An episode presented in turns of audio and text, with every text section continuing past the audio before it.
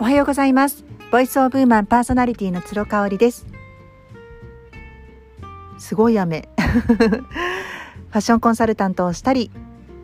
女性のマインド解放軸としたセミナーなどを開催しております。ラ・ローブ・フルフルというフランスから買い付けたアパレルやアクセサリーなどを取り扱ったオンラインショップもえー、オープンしていますのでぜひそちらもご覧ください。詳しくはインスタグラムの方に情報を載せております。はい今日はですね最近情報過多になっていませんか？っていうことでお伝えシェアしたいと思います。えっと、おうち時間が増えてきてね、どうしてもデバイスに触れる時間が増えてきてるなっていうふうに思うんですよね。関西はこの週末雨になっておりますので、どうしてもお家にいて、こう、テレビを見たり、ネットに触れる時間が増えてきちゃってますよね。私自身が、まあ、あの子供たちがずっとお家にいるっていうことであのどうしても家事をねしながら、えーと、スマホは見てないんだけれども音声配信とかをこうあの耳学っていう形で、えー、やってる、うん、家事をしながら聞いてるっていうことが多くなってきています皆さんもやっぱりスマホを今なしではねあの生きていけないっていう状態過ごしていけないっていう状態なんじゃないかなっていうふうに思っていますね。あのネットを見たりとかねいろいろこうザッピングネットサーフィンをしたりっていう時間はあんまり取らないようにしているんですけれども、まあ、どうしてもね仕事で SNS を使ったりメールを使ったりっていうことが多くなるので余計な情報まで頭の中に入れてしまってるっていうことが多いんじゃないかなっていうふうに思っています。そのね兆しとして感じることがいくつかありましてまずはね直感が働かないっていうことねあるんですよ。こうねなんか自分の中でこう研ぎ澄まされた直感っていうものが働かない瞬間っていうのがあってあそういう時はね情報過多になってるんじゃないかなっていうふうに感じています。あとはね理由がよくわからないけどイライラしたりモヤモヤしたりするっていうことね。そう理由はないけどなんか理由不安になっちゃうとかっていう時もおそらくこう自分がふとした情報に不安になったりモヤモヤしているっていうことに気づいてないんですよね気づいてないうちにっていうことネガティブな感情に支配されてしまってるっていうことがあってそういう場合ってね情報過多になっていることが考えられると思うんですよね。あとはねこれすごい感覚的な感じなんですけれども心と体が乖離しちゃってるっていう状態分離しちゃってるっていう状態ね。これもねきっとね情報過多になってしまっていて自分の中にこうストンと落とし込めていない状態が長く続いてるっていうことが考えられるかなというふうに思っています。どうですかね皆さん。なんかこう季節の変わり目だから体調が悪いとかねそういうことだけじゃないなんかこう理由のつかないモヤモヤとかイライラっていうのありませんか？私ねやっぱり子供たちが家にいて本当にうるさいんでねそういう時集中できないんですよ。で心の声とか体の声を聞いてあげられない時にどうしてもあの情報にを取りに行く方に走っていってしまってるのでなんかねそこちょっと気をつけたいなっていうふうに思います。まあ、来週からね子どもたちが給食が始まるのでそうなったら自分のそういう研ぎ澄ましの時間っていうのが取れるんじゃないかなというふうに思いながらもねうーんまあ分かんないですよね、まあ、子どもの中でも感染があの広がってきちゃってるっていうのもあるのでもしかしたらすぐに休校になってしまうかもしれないなんてねちょっとビクビクあのおどおどしていたりしますね。こういう時にねなんかこうオフィスみたいに自分の中でねあのあとは勉強部屋とかねあの書斎的なもの持ってると全然違うんだろうなっていうふうに思うんですけれども私自身が、まあ、あのそういうのをこう想定せずにうちを買ってますのでねうんなかなかもどかしいですね。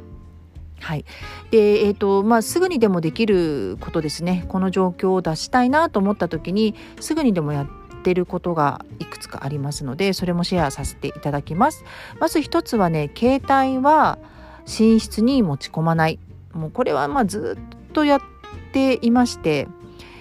でまあちょっとうちの長男なんかお年の頃になってきましたのでね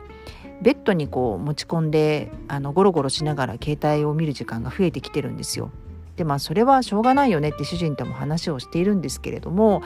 寝る時まで携帯やパッドデバイス系をあのベッドに持ち込むことはもうかなり私厳しくダメよって言ってます。ブルーライトをねあの寝る直前まで浴び続けるっていうことってあの脳にとって悪いとか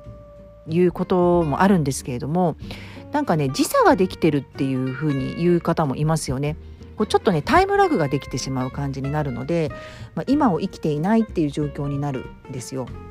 よくあの欧米に行くと7時間8時間の時差ができるのでそれってもう寝ちゃって調整するしかないんですけれどもあの東南アジアとか行って行くとねシンガポールとかああいうタイとか行くと12時間の時差ってあの普通に生活できてしまってるけれども実はなんかねあの体調にちょっと不調をきたしたりとかする理由になるんですよね。そうだからねあのこの微細な時差ができている状態に陥りやすいのでやっぱりねあのブルーライトはできたら寝る1時間前ぐらいには浴びない方がいいですね。だからまあ私の場合だともうあの SNS 系のあのー、コミュニケーションツールは寝る直前ですね8時ぐらい夜の8時ぐらいからもう見ないようにしていて川の流れる音とかあとはあのリラクゼーションミュージックみたいなものを聞くようにしています。はいまあ、ドーパミンからこうセロトニン優位にあの切り替えるっていう感じですかね。どうしても SNS ってねあのドーパミンが出てきてしまう情報が多いのでそういうふうに作られているのでねセロトニン優位になるようにしています。でちょっとこう冷静になる時間を持つっていうのを寝る前。あとは起きてから1時間もそうですね。できたら情報はあんまり入れないようにしていてあの自分のこう空間に漂うみたいなね、うん、向き合うみたいなそういう時間にしています。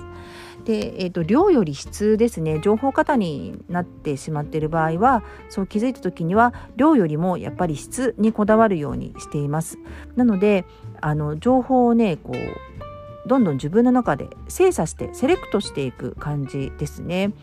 あの私が聞いてる音声配信もあの YouTube もそうですし、えー、ボイシーもそうなんですけれどもね連続再生っていう設定にしてますよね皆さんね。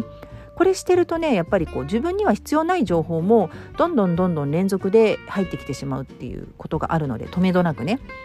これにすごい注意したいですねだからあちょっとこれはあの今ちょっと違うなとかこの人の声は少し私に合わないわとかちょっとこう威圧的だわって思う場合はもうすぐに止めて、えーと聞くのをやめるっていうことをしたいですね。どうしてもね連続再生になっちゃうと受動的に情報がなだれ込んできてしまうので能動的な情報を取りに行く方あのスタンスに変えていくっていうことがすごく大事。だからあの私もね Voicy も